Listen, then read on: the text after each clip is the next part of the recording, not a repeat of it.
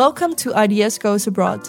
We are Marlinda and Camila, two students of the Master Program International Development Studies at Utrecht University. For our studies, the whole class was spread out over the global south to conduct field research. From Sudan to Costa Rica, from Vietnam to South Africa. From remote villages and rainforests to metropolises and tourist hotspots. We're here to bring you stories from our fellow students who have done research and lived on the other side of the world. In each episode, we learn about their adventures and cherished moments, and how they managed to do their research while dealing with cultural shocks.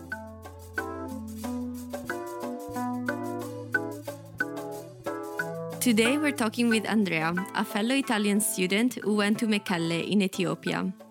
Andrea is very passionate about getting involved with a new culture. She likes to dive right into them and to see where it will take her. So we're super interested in hearing where she ended up during her research in Africa.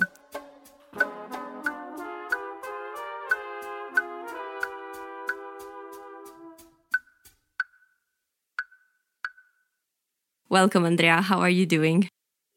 Hi, and thank you again for having me. I'm doing great.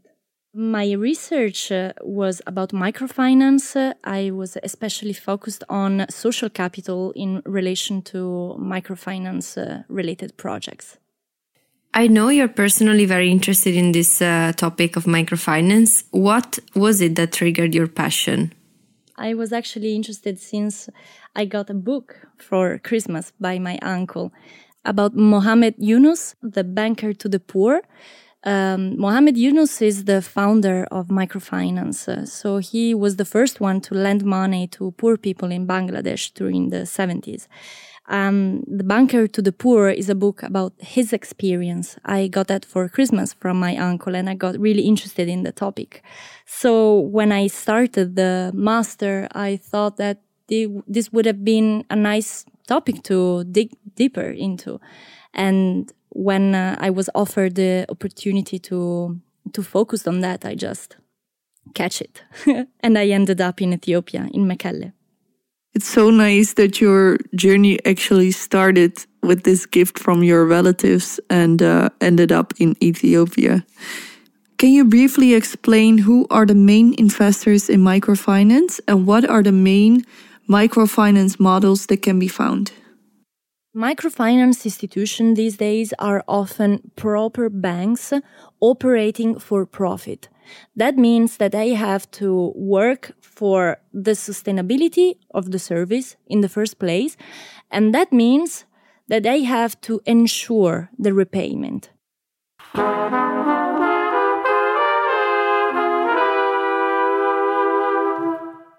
Microfinance institutions are spread all over the world, but mainly in Southeast Asia and in India. In Africa, there are different kind of models, and microfinance institutions are are starting to um, to implement projects also over there. But there are different different models. The difference with the model that was in place in Mekelle was that there was no bank behind the project. It was just a, a bunch of people that, with the support of the municipality, formed a cooperative. The cooperative form, it, it's like a local association. It doesn't operate for profit, but it's just uh, very concerned with the well being of its own members. This is the main difference between the cooperative and a, a formal bank. And how does microfinance connect to social capital? Yeah, there are actually different ways to see this relation because of course microfinance uh, is actually a universe. Uh, it's not just a fixed type of uh, project that can be implemented uh, in uh, developing countries. There are certain ways that requires uh, the formation of a group. So basically, when a microfinance bank arrives into a village, it basically forms a group of usually six or seven people. Uh, so they can be basically guarantors to each other. Usually, people, when they apply for microfinance projects, they have to meet because these are very poor people they don't have collaterals so they they don't own anything and that means that they don't uh, don't have anything that can be used as a guarantee for the money that they borrow. That means that if you form a group all the people that participates in the group are responsible for each other. We are talking about people that often don't go out very much. They don't really have a social life. So what happens is that they finally get a chance to meet with peers. And when it comes to women, they have, for the first time, most of the time, a venue to talk about women's issue, about women's desires. And this is why social capital increases in these occasions, because women finally get to talk to, to peers uh, and uh, process their own feelings. So it's much more than just credit and microfinance itself. It's more than money. Exactly, and that's the whole point of microfinance that it venture beyond economic empowerment. It's not just about material support. It's also about moral support. Because of course, the people that are part of your group are very likely to be people you're friend with. And over time, you develop really strong ties through these groups.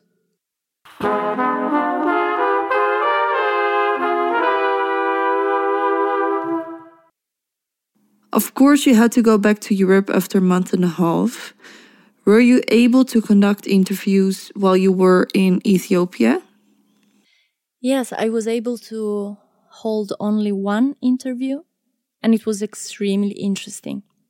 It was supposed to be an exploratory session. Uh, the goal for that interview was actually to to look around and uh, do some uh, observation uh, in the field because my research site was uh, about 45 minutes by car from uh, Mekelle. It was in a rural setting, um, very different, of course, from the urban one. So the interview I had was with the president of the cooperative. And it was extremely nice because actually after the interview, we got invited for lunch at the accountan's house, the house that she and her husband built with the savings that they could save with the cooperative. It was really, uh, yeah, I got really emotional at some point. I they can were, imagine. They were really kind to me.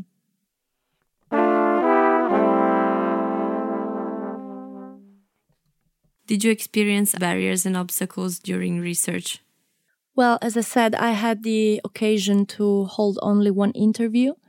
So I wouldn't say that it was so difficult that day. The language was the m- most important barrier that I encountered. Other from that, everyone was really, really kind to me and really willing to participate in my research. And that is something that really surprised me because these people, of course, they're really busy. They have their everyday issues to deal with. And I was just a random student coming from a Western university. And I got the chance to, to have this really interesting conversation with them. And I also got invited for lunch, which was, I considered that to be an extension of the, in, of the interview, of course, because we kept talking about everyday lives, uh, coping strategies. I will also say they they told me a lot about the history of the village itself.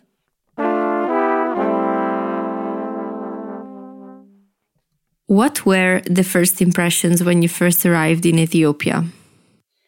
Yeah, well, of course, I was completely overwhelmed when I arrived. I was so happy to to finally get the chance to to go there. So when I arrived, I I arrived in Addis, Addis Ababa, which is the capital, and uh, I had a great first impression. Of course, everyone was really really willing to help from the very beginning, but I think it was something more than you know just me being white you know, being a girl and being white. Ethiopian people are genuinely really helpful people. And there was something, as I said, really genuine in their way of doing things. So when I arrived, it was really early in the morning. My my friends, my Dutch friends from university, they were sleeping because they arrived the day before me. So I went out for breakfast, and I and I experienced there my first uh, bunna ceremony, the coffee ceremony. Um, it was great, of course. And so, yeah, the first day in Addis was really chaotic. We we ended up in many different places. We got the chance to properly visit the city. I mean, as as long as you could say that one day visit in an African capital is a proper visit, of course. But we moved a lot, and so my first impression was uh, was really great and of course really different from the impression that i had in mekelle because you could really see the difference in cultures in tradition. You could really see the difference between Amhara people oromo people and, and people from tigray. Tigray is the region of mekelle.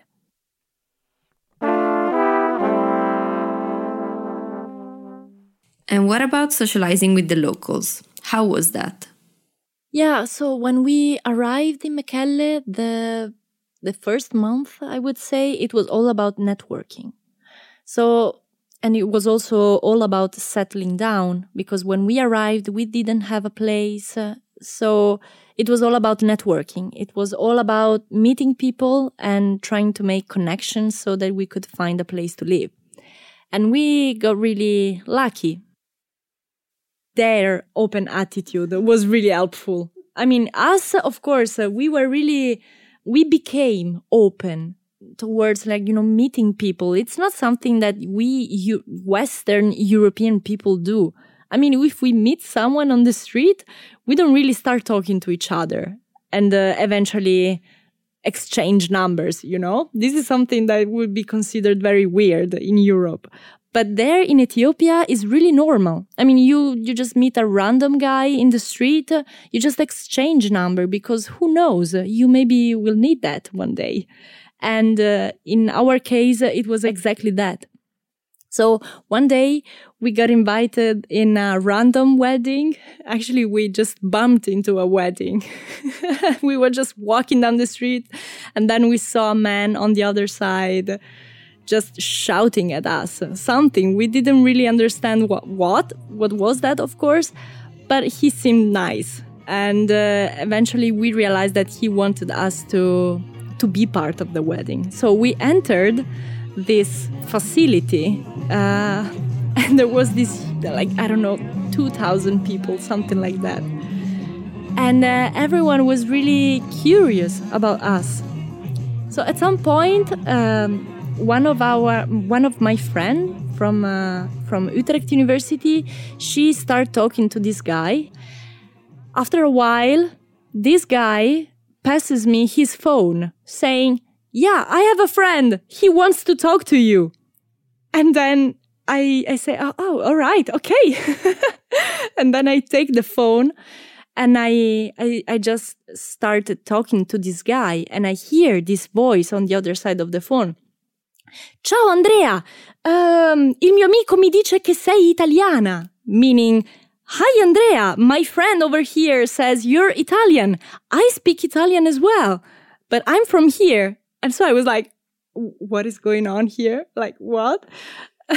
so this guy, this Christian, he was uh, was born and raised in Italy, and he but he had, uh, of course, uh, Ethiopian roots. So he eventually came back.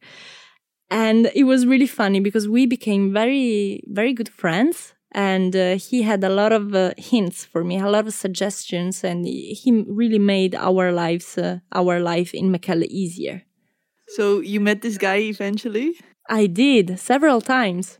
Wow, that must be so strange to talk in your own language suddenly. Yeah, it was really weird actually because he had such a strong accent from Venice because he was from Venice.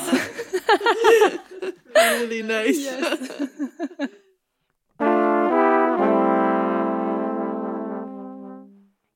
Can you tell us a bit more about your intercultural experiences in terms of your research? So when I arrived in Ethiopia, I wanted to start my research right away. Of course, I was very enthusiastic, but I, I, had to face a context that was completely different from mine. And I also had to realize that my research wasn't really a priority for anyone. So I had a sort of s- slow start, but I think that's okay. I mean, it's just part of the game, I would say.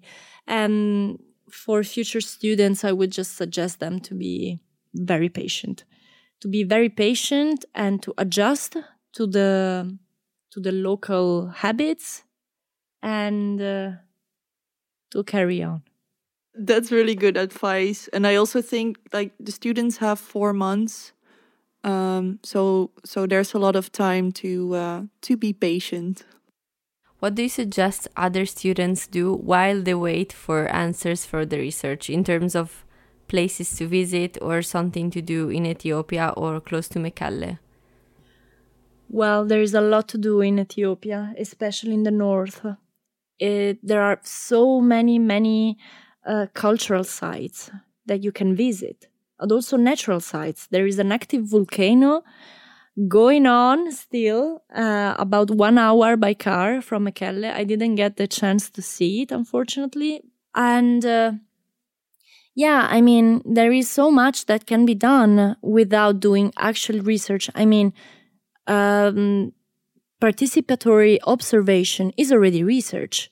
Everything you experience is something that can potentially be a part of your research.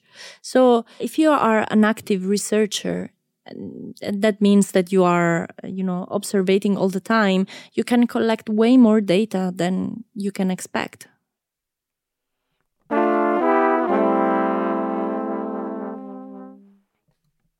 Can you give us an imaginary visualization of Mekelle? How to describe Mekelle? Well, I would firstly suggest everyone to go there because it really deserves it. But if I have to describe it, I would say that it's a really desert like landscape. Uh, even though the nature is really is really rich, it's quite dry. Mekelle is a city that is booming. You can you can feel it. It's developing so fast. Half of the city facilities are actually construction sites. So you can see uh, you can see that it's something that is really expanding fast and uh, is really dynamic as well. Everything that could be expected in a in a western city is actually there but of course it's still Ethiopia, so you get to eat injera. what is that? Injera is the flat bread. Ah, right. Sounds like a really interesting place. It is. It is indeed. Amazing food, amazing people, lovely music, music everywhere. Music is a huge part of Ethiopians' life.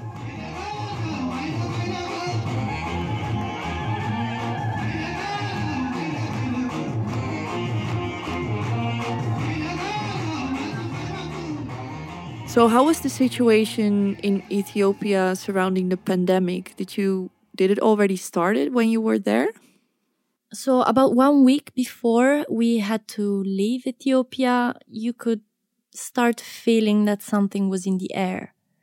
And that became especially true when the first case uh, appeared in Addis, which was, of course, uh, 800 kilometers from Mekelle, so quite far but still you could feel the pressure and a bit of stress uh, also in Mekelle.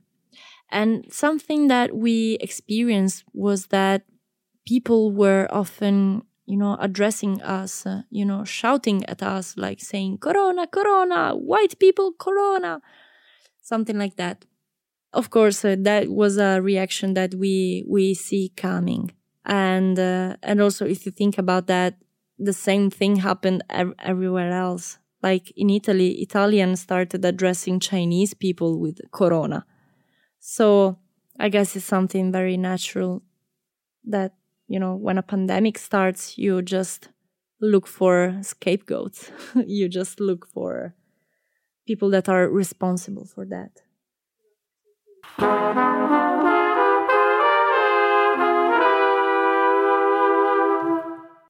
So we're approaching the end of the interview. Um, we would like to ask you to share with us one of your favorite moments there.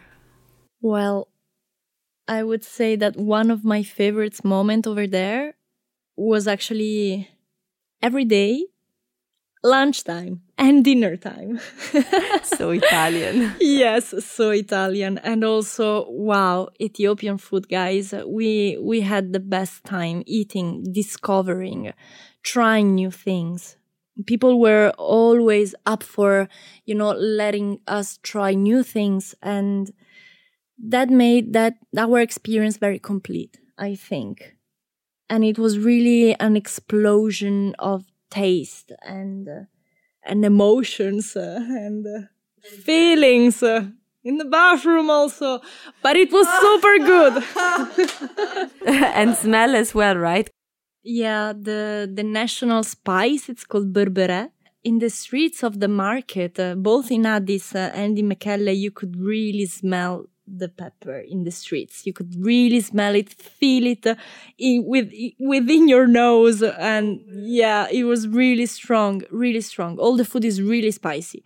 So if you don't uh, stand spicy food, yeah, don't go to Ethiopia. But if you do, go there right away. It sounds like an impactful country, an impactful experience that you had. It is from all point of view. What is the thing that surprised you the most about Mekelle or Ethiopia, about the people or the place itself? Well, that's a good question. And I don't think there's just one answer to this question. But something that I can say about Ethiopia and Ethiopian people is that they are they are extremely proud of themselves, about their tradition, about their history, and this pride is what makes them able to to keep their tradition so alive.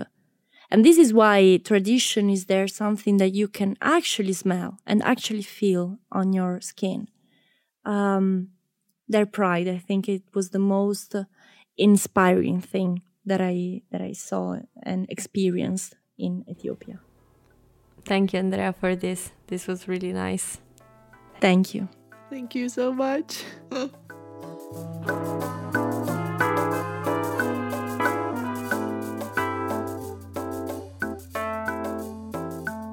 we hope you enjoyed this episode.